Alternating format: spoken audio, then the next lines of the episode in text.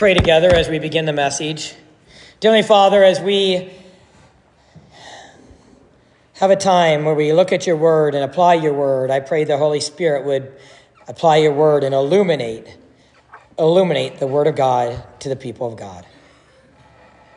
In Jesus' name, amen. amen. Children may be dismissed to junior church at this point. Invite children to be on their way to junior church and uh, we're going to be going to Acts chapter 1 if you want to turn there in your Bible. Acts chapter 1. I don't know about you, but I don't like uh, bumper stickers, at least on my car, uh, because I don't want how I drive to represent Christianity. I heard about this lady. She just got out of choir, just got out of choir practice, and she was so fired up. She just put a a honk if you love Jesus. She put a honk if you love Jesus bumper sticker on her car. Honk if you love Jesus. At the intersection, she was digging in her purse and didn't notice that the light had changed. She said, I was so excited to find out the guy behind me loves Jesus. he started honking. so I rolled my window down, waved a real big, and told him I love Jesus too. She said, I found out a whole lot of people love Jesus. Everyone started honking. One man even screamed, Jesus. she said, after we shared all that love together, I was the only one that made it to the intersection. Honk if you love Jesus. Just to start with something funny. You know, we serve a mighty, mighty Savior, and we serve a mighty, mighty God. You know, at a past church, we used to sing a song that started out this way my God can never fail. He's been proved time and again. Trust him and see he's got all the power you need. Never early, never late. He's got all the power you need. Our God can never fail. We sing another song at another church. It went like this There's no rock, there's no God like our God. Our God is amazing. He's powerful. He can never fail. I wonder do we believe that there is no God like our God? Amen? Amen. Do we live like that? Do, do, we live with a trust that He is God and there's no other? Do we live with a, a conviction that He is the authority? Do you see how these two ideas go together? So many times we forget or we trivialize the power and authority of God. And, and this affects the way we trust Him. We trivialize his power, his authority, and, and, and, it impacts way we trust him. We so often trivialize the power and authority of God, and this means that we don't live under the conviction that his ways are best and only his ways. He is God and we are not. I once heard a powerful sermon by Francis Chan. I would commend any of Francis Chan's books to you, in which he talked about our mighty God. Francis talked about the Sunday school stories. We talk about them, you know, in the VBS or in children's church and things like that. Many of the stories, you probably remember some of them, right? The young boy David trusted God and God helped him conquer the giant. 1 Samuel chapter 17. We serve a strong God. Another one, long before David, there was a man named Noah. Noah trusted God and God was faithful. You can see that in Genesis chapters 6 and 7 and 8. Sorry. So, though God flooded the earth, God saved Noah and his family. We serve a strong God. And, and I wonder, a time for you to participate, what are some other examples that you might have of our strong God. Other Bible stories, other examples from the Bible. I mentioned David, I mentioned Noah. What are some other examples? Shout them out. Elijah and the rain, right? Is that what you said? First Samuel, uh, First Samuel 17 and 18. No, First Kings 17 and 18. Elijah and the rain. He said it wasn't going to rain, and it didn't. And then when he said it would, it did. It did rain. That's right after Elijah conquers the prophets of Baal, too. Really powerful. Thank you, Chris. So, the walls of Jericho, they came tumbling down. That's an old gospel song, too. Uh, Jonah, Jonah and the great fish, right? Jonah, the reluctant prophet. Moses, all the different things that happen with Moses, right? Other examples. Thank you. This is what? Gideon. Gideon. Gideon. Samson.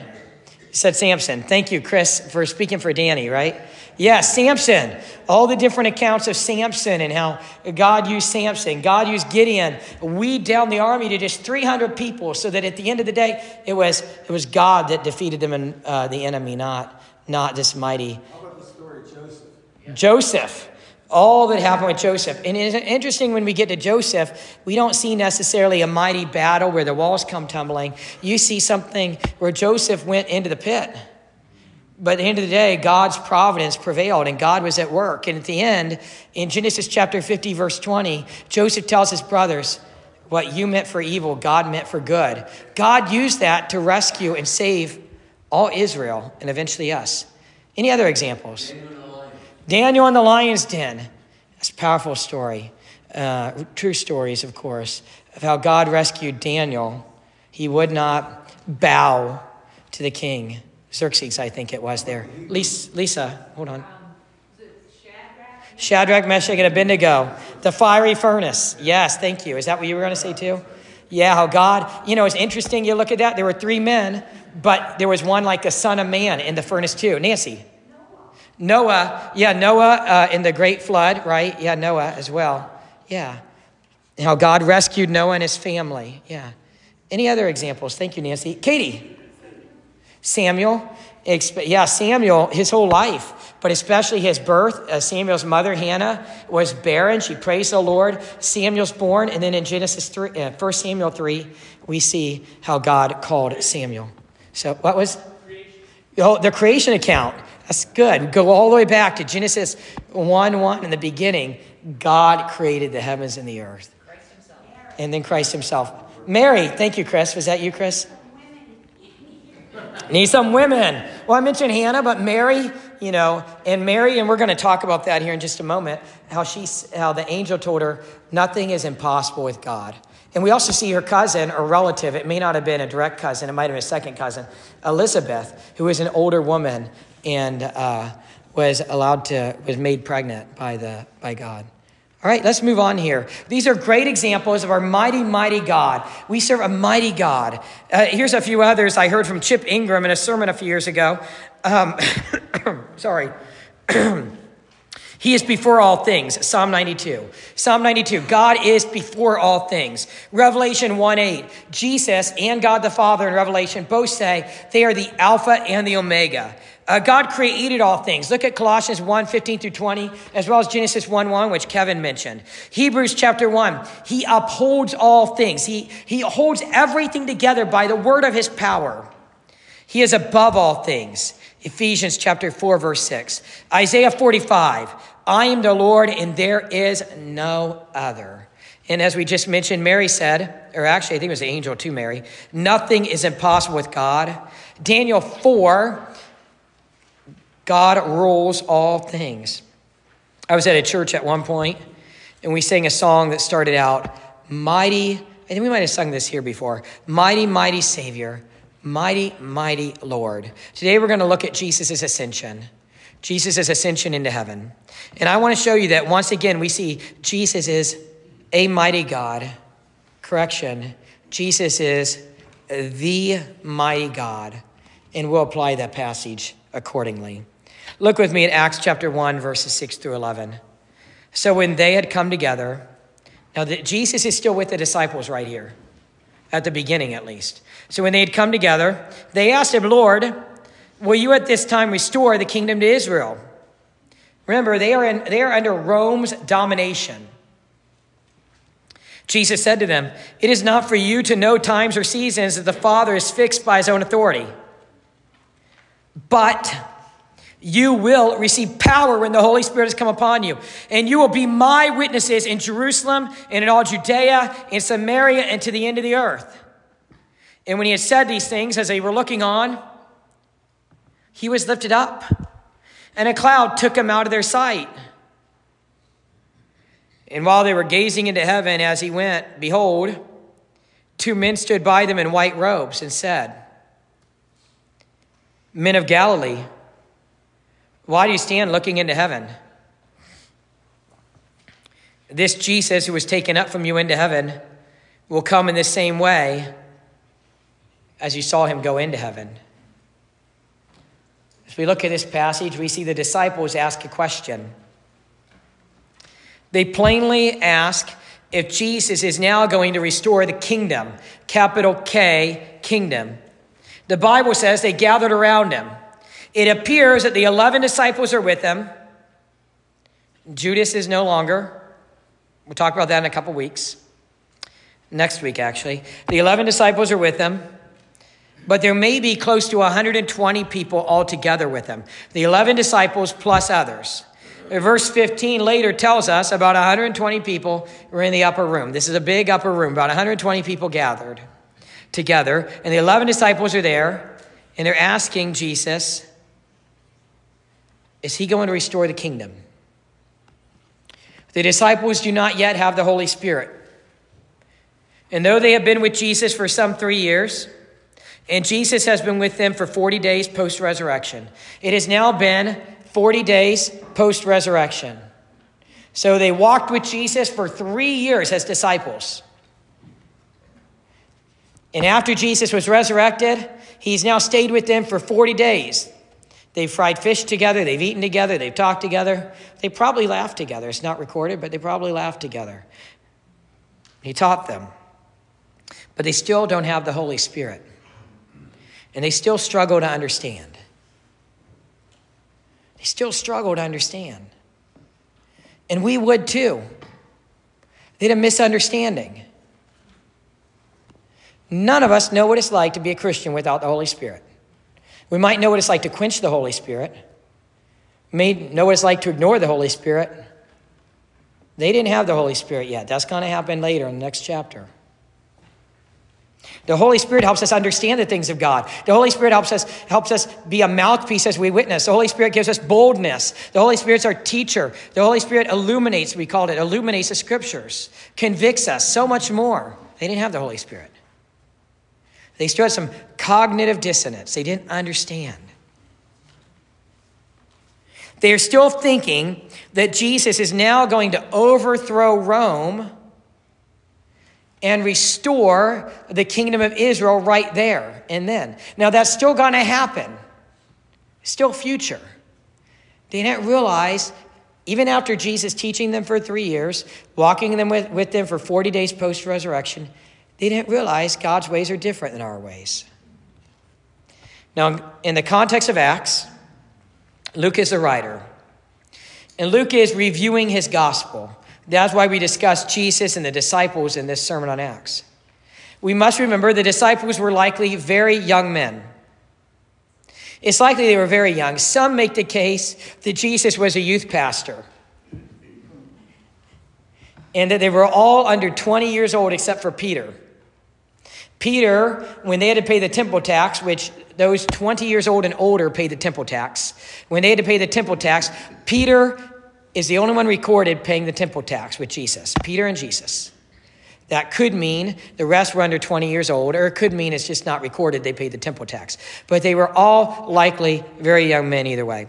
It is a big deal that Jesus has chosen and trained them, but without the Holy Spirit, they lack understanding. We also must put ourselves in their world. We must think that by their Jewish understanding, they were looking for a Messiah who would rule Israel as King David reigned in the Old Testament. They were looking for one to reign over an earthly kingdom.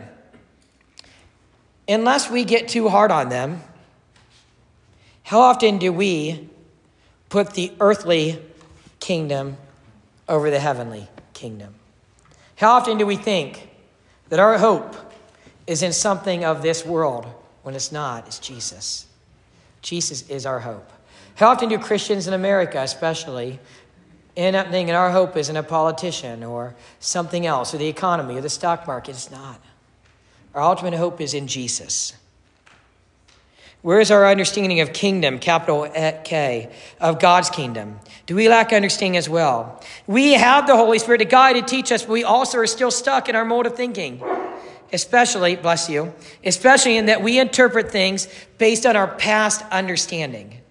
We interpret things based on our past understanding. I was reminded of this recently when Mercedes was just like a toddler age. Uh, uh, she's always tried to figure things out on her own and tried to do her own things. And she would always try to stack a chair on top of a chair, on top of a table, on top of a tower to get to what she wanted, and all these different things. Um, she's always been that way, even to this day. Most of the time is good uh, now.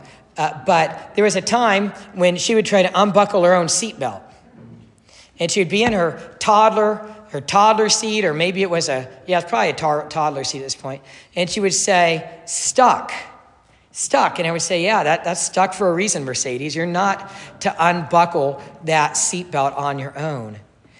We can get stuck in our thinking as well. I know a pastor who will say he's retiring, um, but he would say every church gets stuck somewhere. And he was talking about worship music. Every church, every body gets stuck somewhere. The disciples were stuck in their thinking. And we get stuck too, don't we? Sometimes our thinking is stuck, sometimes because of our own fault, and sometimes simply because that is all God is allowing us to understand for the moment. Sometimes we're stuck because God hasn't shown us the next step yet. We have to trust Him in the present. For their moment in time, they were looking for an earthly reign. So now Jesus responds. Jesus says they're not to know the times and the dates. We still don't know the times and dates. We still don't. I taught through Revelation a, a, few years ago in Sunday school, and I teased my Sunday school class that if they stayed with me till the end, I would let them know when Jesus is coming again. Uh, they did stay, but I can't tell you when Jesus is coming again. I also can't tell you who the Antichrist is or who the Antichrist will be. I know it wasn't Elvis. They said it was going to be Elvis. It wasn't Elvis. At least, you know, it doesn't seem like it was Elvis. We know it's not certain people. They, have made those claims before. We don't know times and seasons. We only know what God gives us. Jesus says that the Father has set these times and dates. Do you think about that? It is by God's authority that He has set these times and dates. It's God's authority. Notice that Jesus didn't rebuke their understanding of kingdom. Let me repeat that because I think I said it fast. Jesus did not rebuke their understanding or misunderstanding of kingdom. Jesus will eventually reign on earth. Jesus will eventually make things right. Jesus will eventually conquer all these powers. Jesus will eventually have his kingdom come on earth as it is in heaven. Jesus will eventually restore Israel, but not yet. Again, we serve a strong God. We serve a mighty God. We serve the only true God, and He is in control, and we must surrender to and trust Him. But, verse 8, they are to fulfill the Great Commission with the power of the Holy Spirit. He says, You will receive power when the Holy Spirit has come upon you. And you will be my witnesses in Jerusalem and in all Judea and Samaria into the end of the earth. Plug in to the power of the Holy Spirit. This group that was huddled together in the upper room in the next chapter will receive the Holy Spirit and they will proclaim the gospel. And they will continue proclaiming the gospel. And get this for 2,000 years of church history, people have continued to proclaim the gospel, not by their power, but by the power of the Holy Spirit within them. You can't keep the Holy Spirit down. Luke is likely alluding to Isaiah 49 6, which says, It is too light a thing that you should be my servant to raise up the tribes of Jacob and to bring back the preserved of Israel. I will make you as a light for the nations, that my salvation may reach to the end of the earth. And that's what happens in the book of Acts. God makes them a light to the nation, and the salvation of the Lord goes to the end of the earth. In the book of Acts, it's at least Rome. We also know Philip and the Ethiopian eunuch, so that guy took it back to Ethiopia. We know that later Thomas likely took the gospel to India. The gospel was spreading out to the end of the earth. It's interesting that at first Jesus simply says they do not know the times and seasons, but now he jumps to the Holy Spirit. Jesus says they must fulfill the Great Commission. It's as if Jesus is stating that the Helper the helper will come upon them, and they will receive power. They don't need to worry about when the kingdom will come. Instead, they must proclaim the gospel. They're worried about how Jesus is going to establish the kingdom. Jesus says, Don't worry about that. You're going to receive the Holy Spirit, and you're going to be my witnesses. In a way, that is building the kingdom, really. It's a different way. Someday, Jesus is going to reign physically. For now, he's reigning spiritually, and he's using us to fulfill his kingdom. He's using us to establish his kingdom on earth as it is in heaven. Do you realize that? We are kingdom citizens. And when we spread the gospel, we are being his kingdom servants. When we serve him, we give somebody a cup of cold water in his name, we are, we are his servants. We plant seeds of the gospel, we pray for others, we are his servants and we are establishing his kingdom, his royal kingdom. That's what we must do. We must trust in Christ always. We must understand that he is a mighty Savior and we must stay the course proclaiming the gospel. Next, we see that Jesus ascends. He ascends. Then Jesus was lifted up, and a cloud took him out of their sight.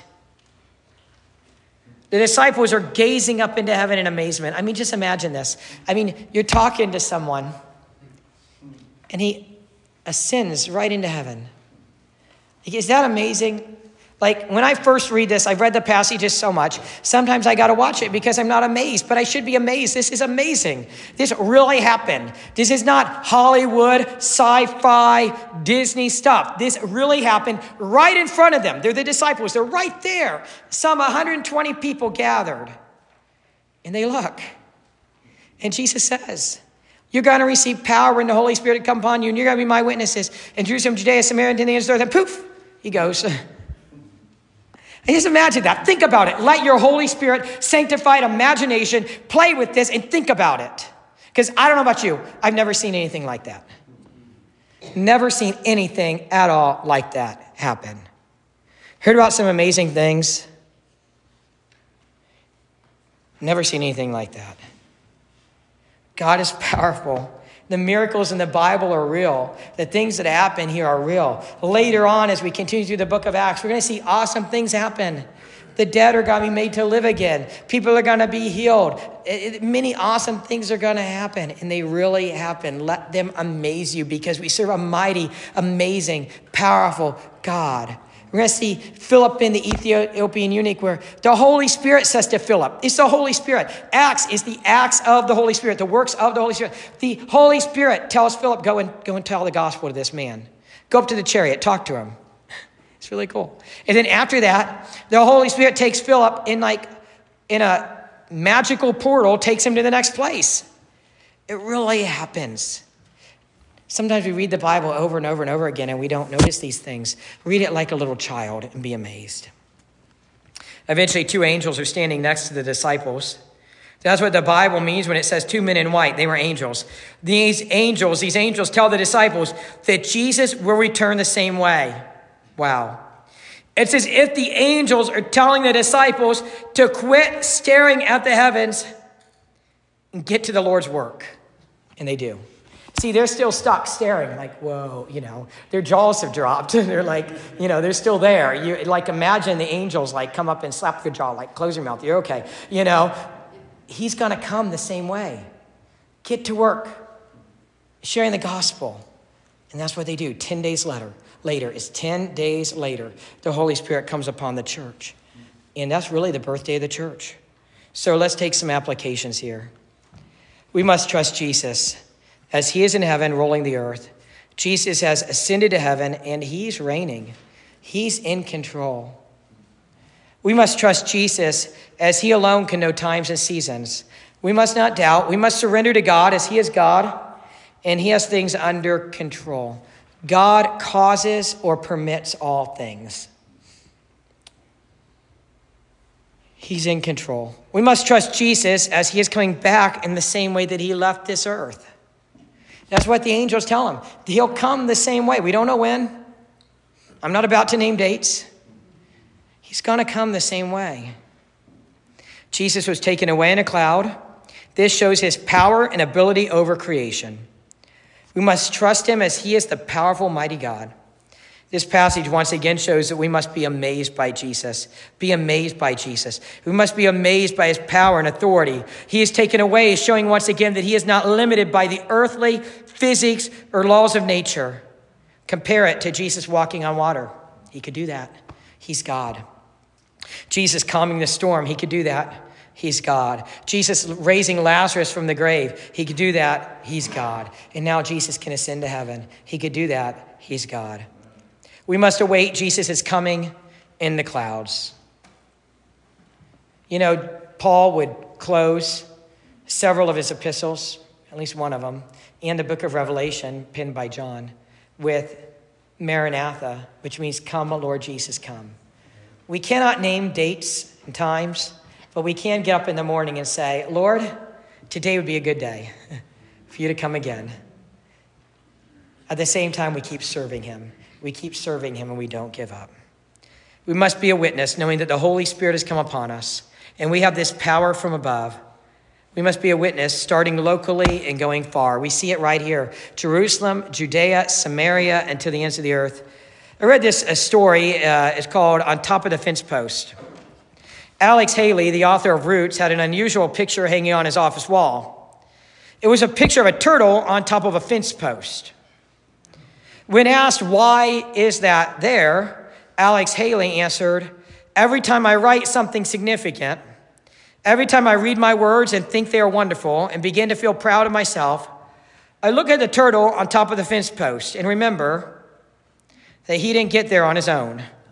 He had help.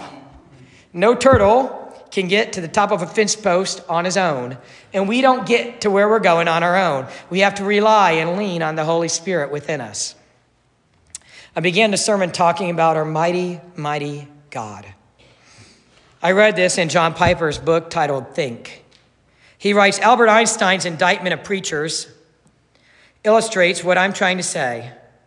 Charles Misner was a scientific specialist in general relativity theory. And he was quoted this way. So, this is a scientific specialist in general relativity theory. And this is what he said He said, I do see the design of the universe as essentially a religious question. That is, one should have some kind of respect and awe for the whole business. It's very magnificent and shouldn't be taken for granted. In fact, I believe this is still the scientist. I believe that is why Einstein had so little use for organized religion, although he strikes me as a basically very religious man. He must have looked at what the preacher said about God and felt that they were blaspheming. Now, listen, this is why. He had seen, Einstein had seen much more majesty than they ever, than they ever imagined. They were just not talking about the real thing. My guess is that he simply felt, Einstein, that religions he'd run across did not have proper respect for the author of the universe. Now, this is where Piper picks up again. Listen to this. Piper says, This is devastating because I cannot imagine that from our vantage point, 60 years later, preachers would seem to Einstein any more moved by greatness than they did then. What's wrong? There's a disconnect between the greatness of God and the emotional response of the preachers. To Einstein, it looked as if they were not talking about the real thing. It felt so out of proportion to Einstein that it seemed like they were blaspheming. In other words, if here's a God of the sort that Christians say they believe in, you have dealings with them and respond as unemotionally as that. Einstein studied the heavens, he studied the universe, he studied all that, how amazing it is. And you hear Christians talk about God so lightly, so unemotionally. They were not amazed how awesome God is. Piper continues. Scientists know that light travels at the speed of 5.87 trillion miles a year. They also know the galaxy of which our solar system is a part of is about 100,000 light years in diameter, about 587,000 trillion miles. It is one of about a million such galaxies in the optical range of our most powerful telescopes. In our galaxy, there are about 100 billion stars. The sun is one of them. A modest star burning at about 6,000 degrees centigrade on the surface and traveling. Our star is traveling, our sun is traveling in an orbit at 155 miles per second, which means it would take about 200 million years to complete a revolution around the galaxy. Scientists know these things. Einstein was awed by them. He felt something like this If there is a personal God, as the Christians say, who spoke the universe into being, then there is a certain respect and reverence and wonder and dread that would have to come through when we talk about him. And certainly, we would be talking about him all the time, since he is the most important reality. We serve an amazing God, the creator and sustainer of the universe. And the only response is to bow down and worship, surrender to Him.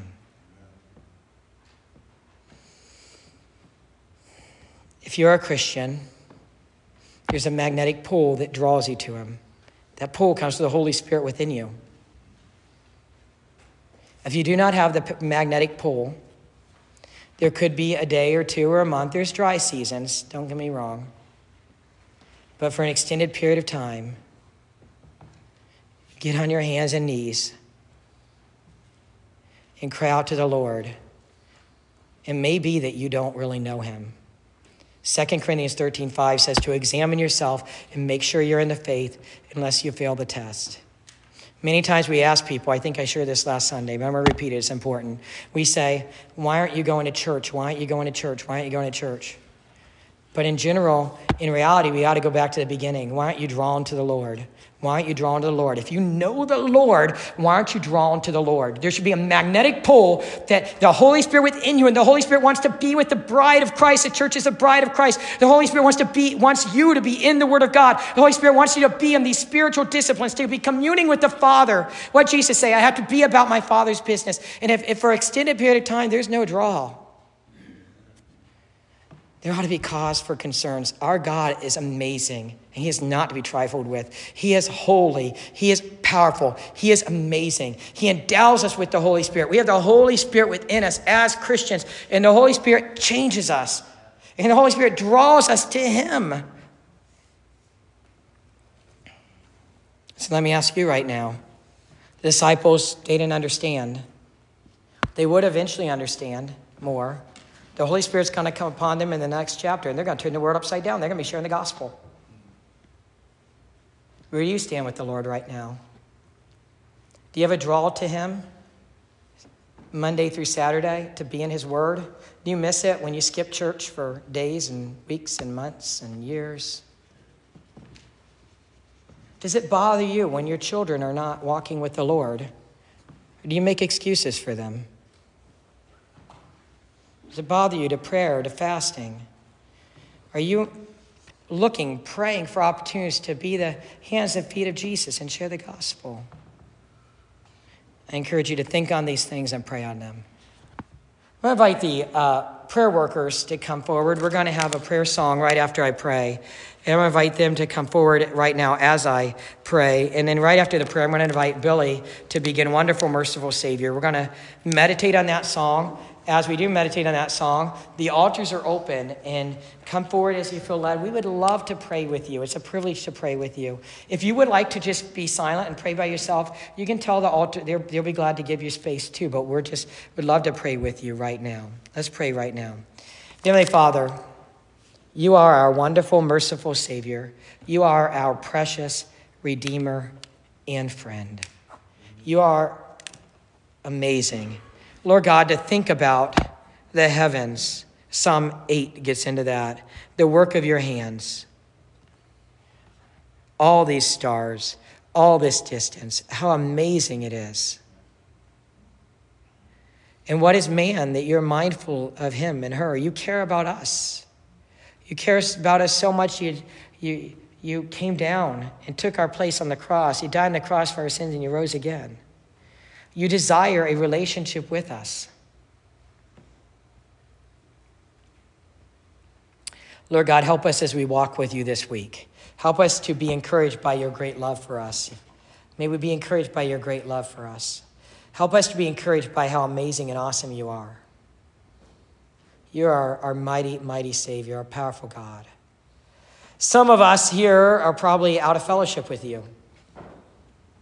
If we aren't, we have family and friends that are. If it's us, Lord God, may today be the day to confess we're a sinner in need of a Savior, to make you Lord of our life, to trust in you and commit to you, to confess, to believe, trust, and commit. We're never promised tomorrow. And you don't call us to make a one time prayer of salvation, but you call us to be in a relationship with you. Be with us, Lord God, as we meditate on this song and pray together, and then as we worship you in the closing song. In Jesus' name, amen. amen.